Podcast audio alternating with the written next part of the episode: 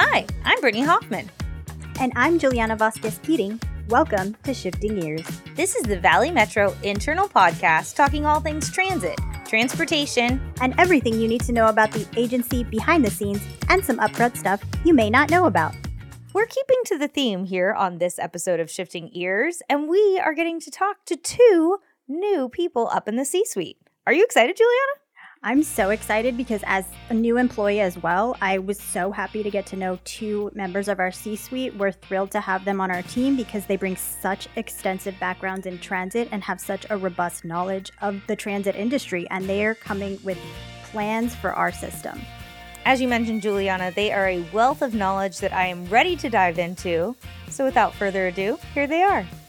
Hi there, Mike Pal, Chief Transportation Officer, Valley Metro. Hello, my name is Darren Curry, and I'm the Chief Maintenance Officer.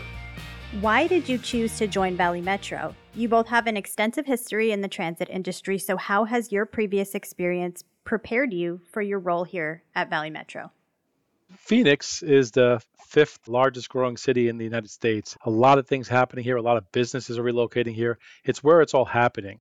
And it's an exciting time to be here. They just hit 5 million residents in the greater Phoenix metropolitan area. I believe I'm the 5 millionth resident when I moved here in May, uh, just saying. It's a comparison to New York City Transit, where I came from, which is a legacy system which was built probably 100 plus years ago. This is a relatively young a new system and there's so many opportunities to engineer it in a positive way going forward that's going to really allow us to do the changes I wish I could have did in New York with some of the systems we have there and really make it a great efficient and well run system. Really exciting opportunity. I plan on retiring here one day, a long, long, long, long time from now, but it's going to be nice to be part of that process that designs the system I'll be using when I do retire. Coming from New York, which operates the largest transit system in probably North America, if not the American continent, South and North. it's given me a lot of experience, especially on the bus side. That's where I grew up in the bus arena in New York City. And I see a lot of opportunities here now. We're going through some great challenges, trying to get uh, optimize our schedules and get more efficiencies out of it, utilizing some experimental tools, working very close with Carol's group in service planning and Joseph Gregory and Morgan and. They have a great team over there. Really looking forward to redesigning schedules and giving the operators a fair chance to make it.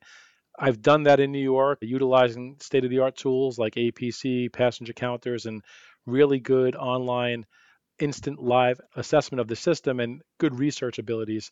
So bringing that here, I'll be able to do my part on the transportation end to make it a system achievable of reaching on-time performance in the 90s versus today we're, we're short of that.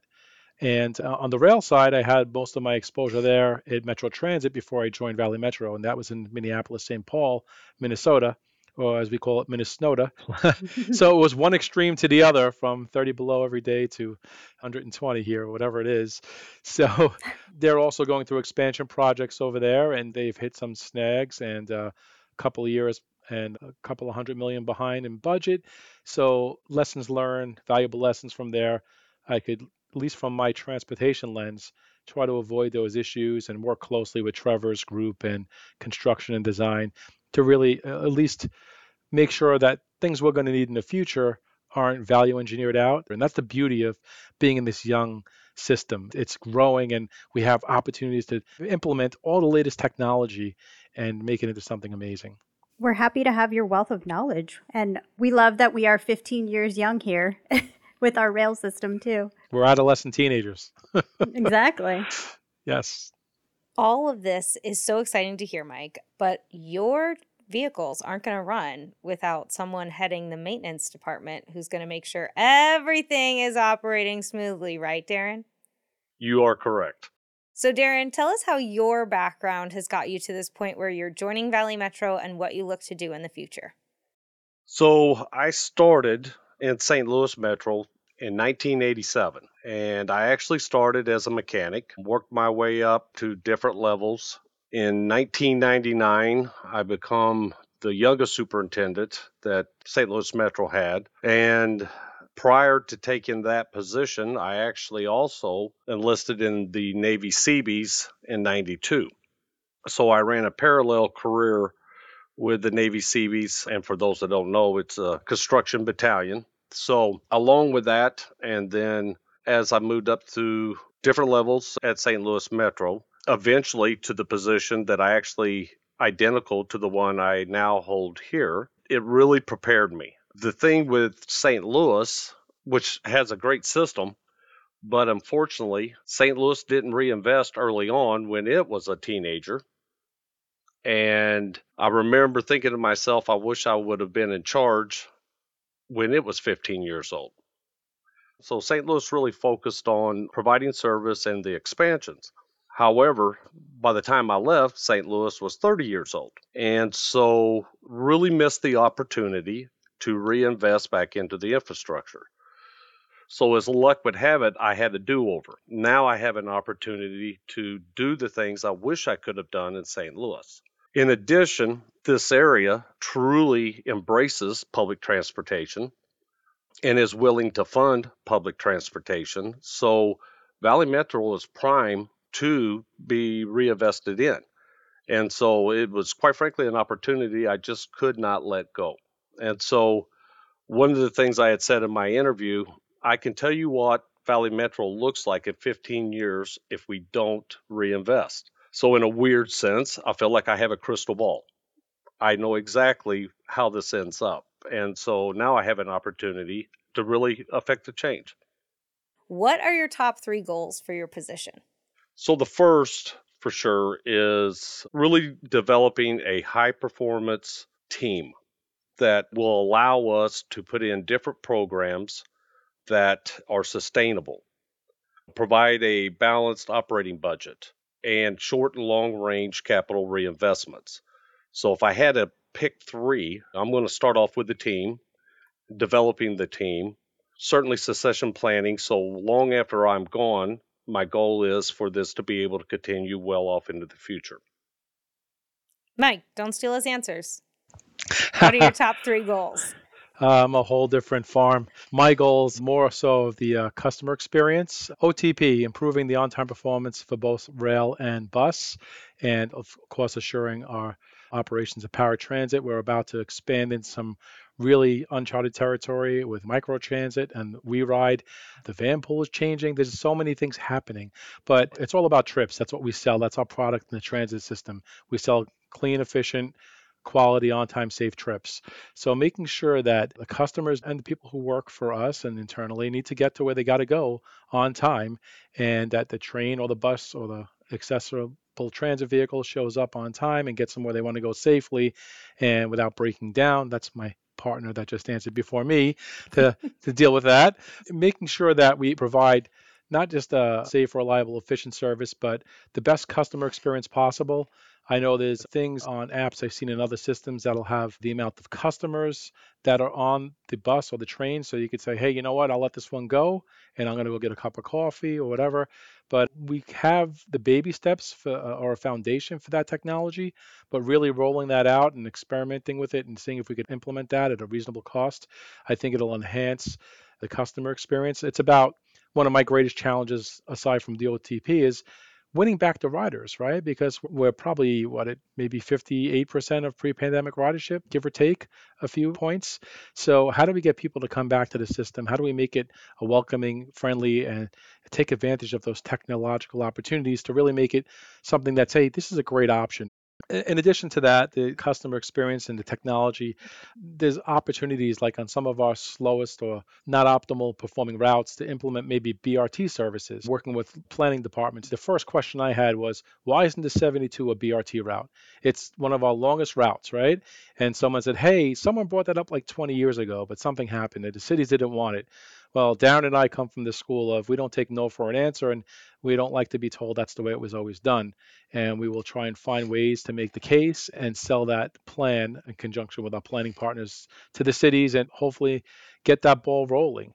So, some of the other major goals that I have is internally with the team, making sure that we're setting up for success. Succession planning is a big part of every organization.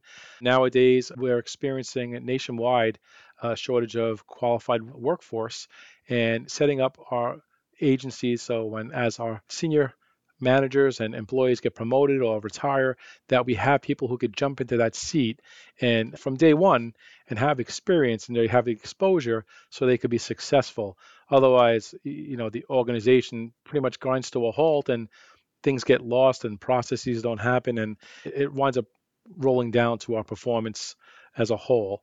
So those are my main goals here. I really want to motivate the team, inspire the team. I see so many opportunities with the contractor. We started already doing periodic safety concern meetings where we have an open town hall and they give us things to do, and we got most of those things knocked out on the punch list. And it really makes, even though they're not our direct employees, but the contracted employees feel like they're part of the team and that their contributions and their concerns are listened to and they're addressed.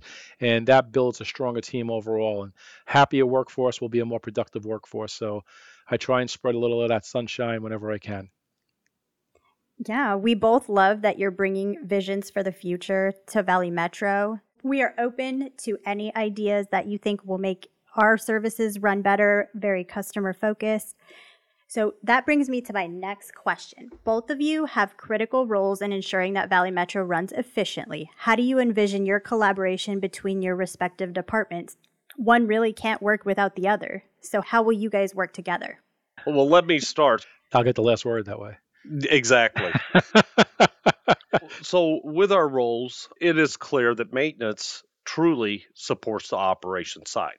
And so, a key element for operations to become more efficient requires that maintenance can provide safe, reliable, and assets that are ready available.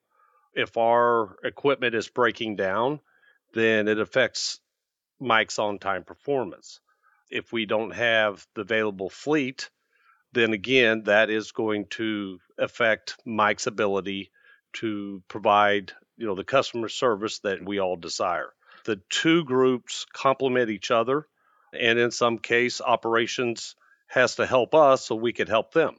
So we're really still joined together. We're still under the operations umbrella, only now it's a two-headed monster instead of one.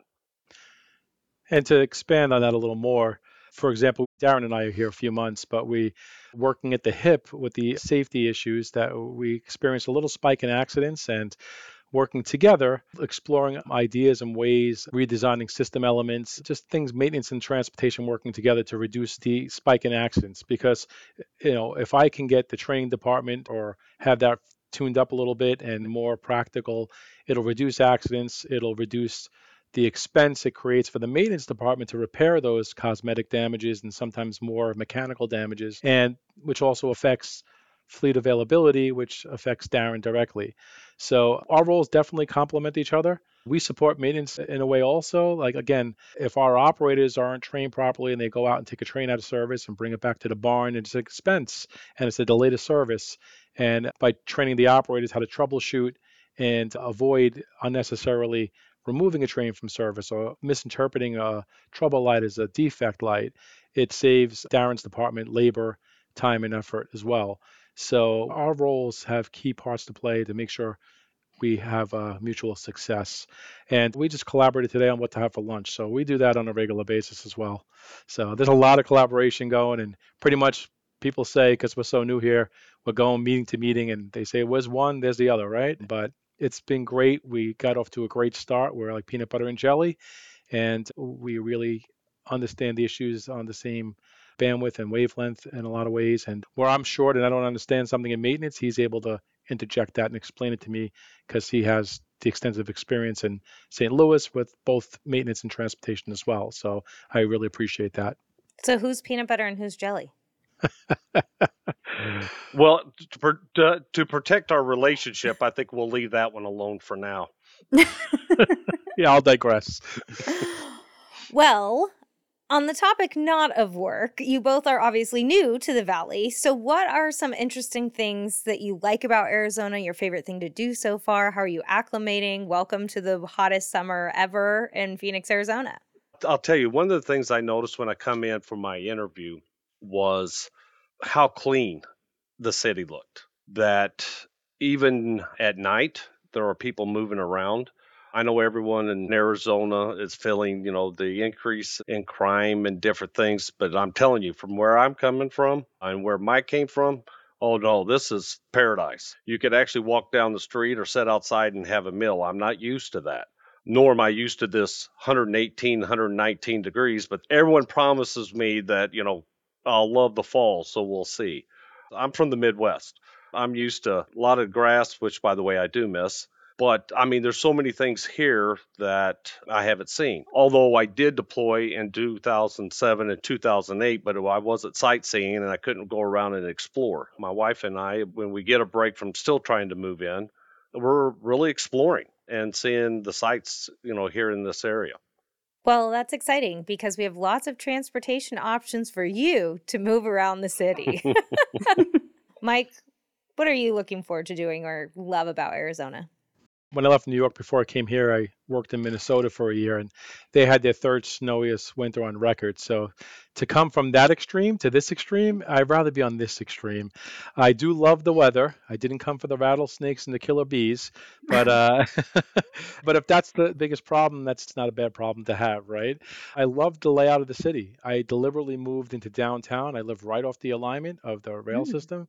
I have two intersecting bus lines there. So there's plenty of days I don't even use my car when I'm off to get around. I, I'm close to all the events. There's so much happening downtown. Great restaurants. I'm a foodie. It's just the grid is laid out really nice, and there's a lot of opportunity there. You know, it's hard to get lost in Arizona. I remember Darren's first couple of days here. I said, "All right, if you're looking at streets, you're on the east side. You're looking at avenues, you're on the west side." And he's like, "What?" You know, but that is true. but if we can only figure out north and south is easy, but we're getting there. It, is a great grid, and it's great to see how the rail goes right through the heart of it. And again, I just see when I look at it, I just see the opportunities that are there for that. But I've been enjoying my time here for three months. I love being out in the sun. It's just there's so much to offer here, so much to do, and yeah, we'll make it through the summer to have nine months of great weather to do the things I like to do in my off time. It's going to be great. I like to bike, hike and some live music. It's hard to enjoy that outdoor concert in 110. Even they cancel some shows I saw on the news, mm-hmm. but you know, when the weather gets nicer, it's going to be great to have that really, really beautiful weather. Hey, at least you're getting the worst of the year behind you. And then the winter is a beautiful time here. And if you ever miss the snow, you can just head up north. So we got all the seasons. so you can enjoy it either way. Darren staying put. I do not miss the snow at all. Well, you'll love our winter then, because that's when we all get outside.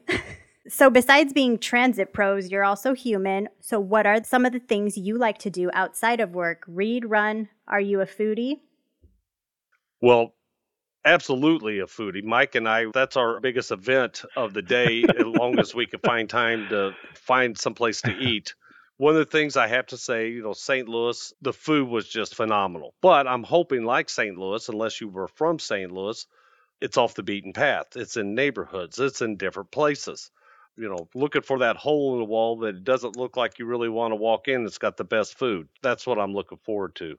So my wife and I also like to uh, do boating in the Midwest. We were constantly on the water.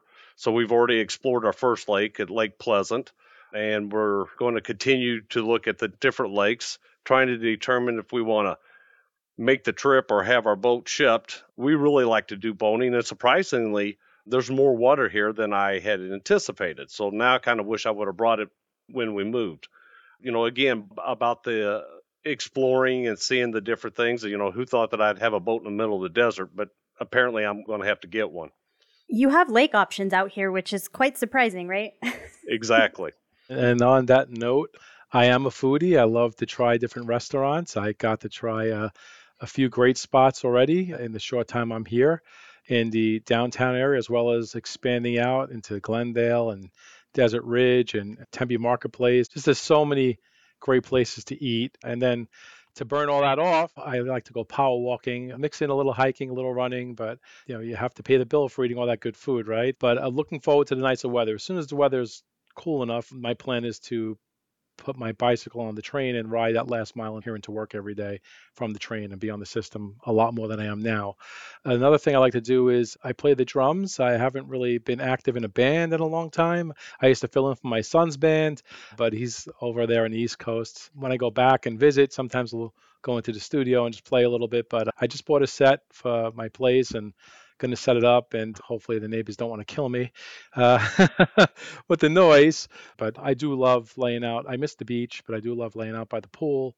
It's just again have sunshine 350 days a year it's a gift. I mean especially growing up in new york there's truth to that dry heat talk that everyone talks about oh yeah. it is a world of a difference. I went back to visit the kids in new york last month and it was 20 degrees cooler there, but it felt worse because of the humidity than 110 here. I couldn't wait to come back here.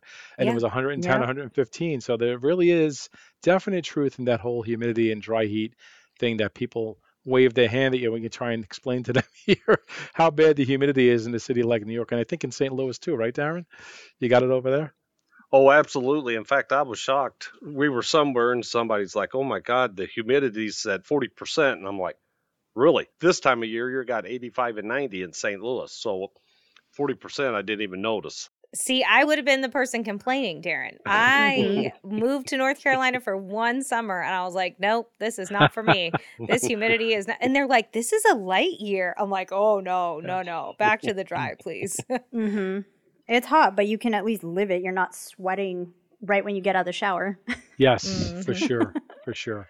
So, guys, we learned a little bit about your roles. We learned a little bit about you. Is there anything else you want to add? I'm really excited to be a part of this. One of the things that truly attracted me, in addition, was a place that really wants and supports public transportation. The fact that we haven't waited too late, which, of course, I said earlier, there's still time. And I love building a team. I mean, that's of all the things that I've accomplished, mm. that's where I love to sit back and after we have a team and they're high functioning and watch them take on new challenges and grow and be able to make the decisions and be confident in what they're doing.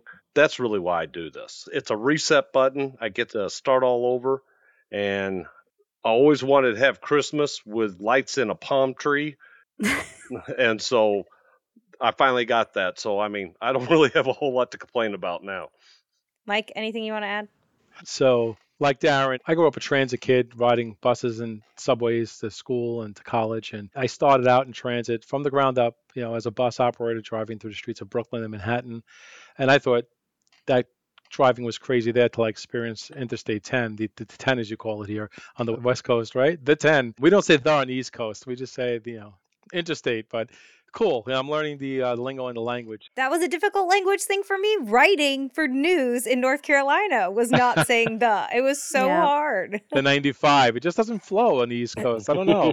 No. but trying to lose my New York accent at the same time too a little bit. But it's a great system. Growing up as a transit kid and having that experience from the ground up really, really makes me feel like a kid in a candy store with all the things we could do here, all the potential possibilities. It's just like the uncharted, you know. A, a lot of it's in the ground already, but there's so much more to come, and there's so many ways we can make it amazing. And I can, with the growth that the city's going through and the businesses that are coming here, I could just envision so much more to come in the next future years. That's going to really make this from a one to two line system, which will happen in 2025, to even more lines to come in the near future. And like Darren said, it's great to be in a place that the community supports transit. There's a, a strong support by the member cities and the Maricopa County associations. And with that backing, you don't have to have that fight for funding all the time, which takes you away from the regular duties we have to do.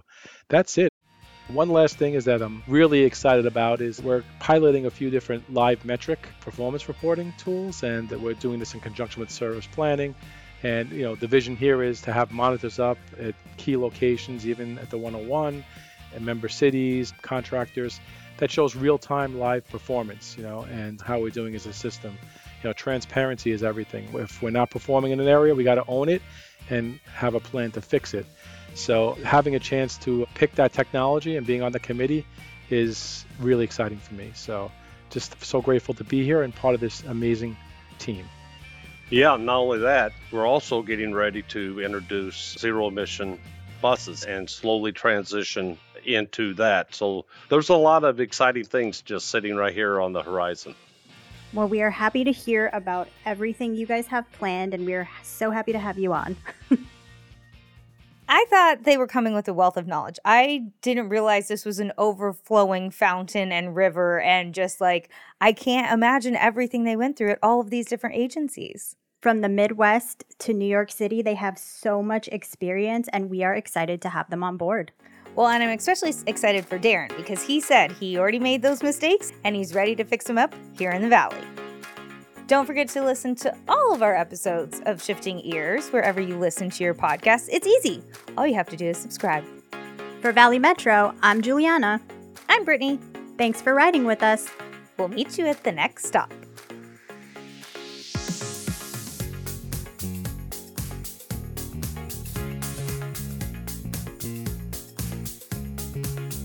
Shifting Ears is produced by Alex Sosos and Dane Riles. Peter Corkery is the executive producer. For Brittany Hoffman, I'm Juliana Vasquez Keating. Thanks for listening.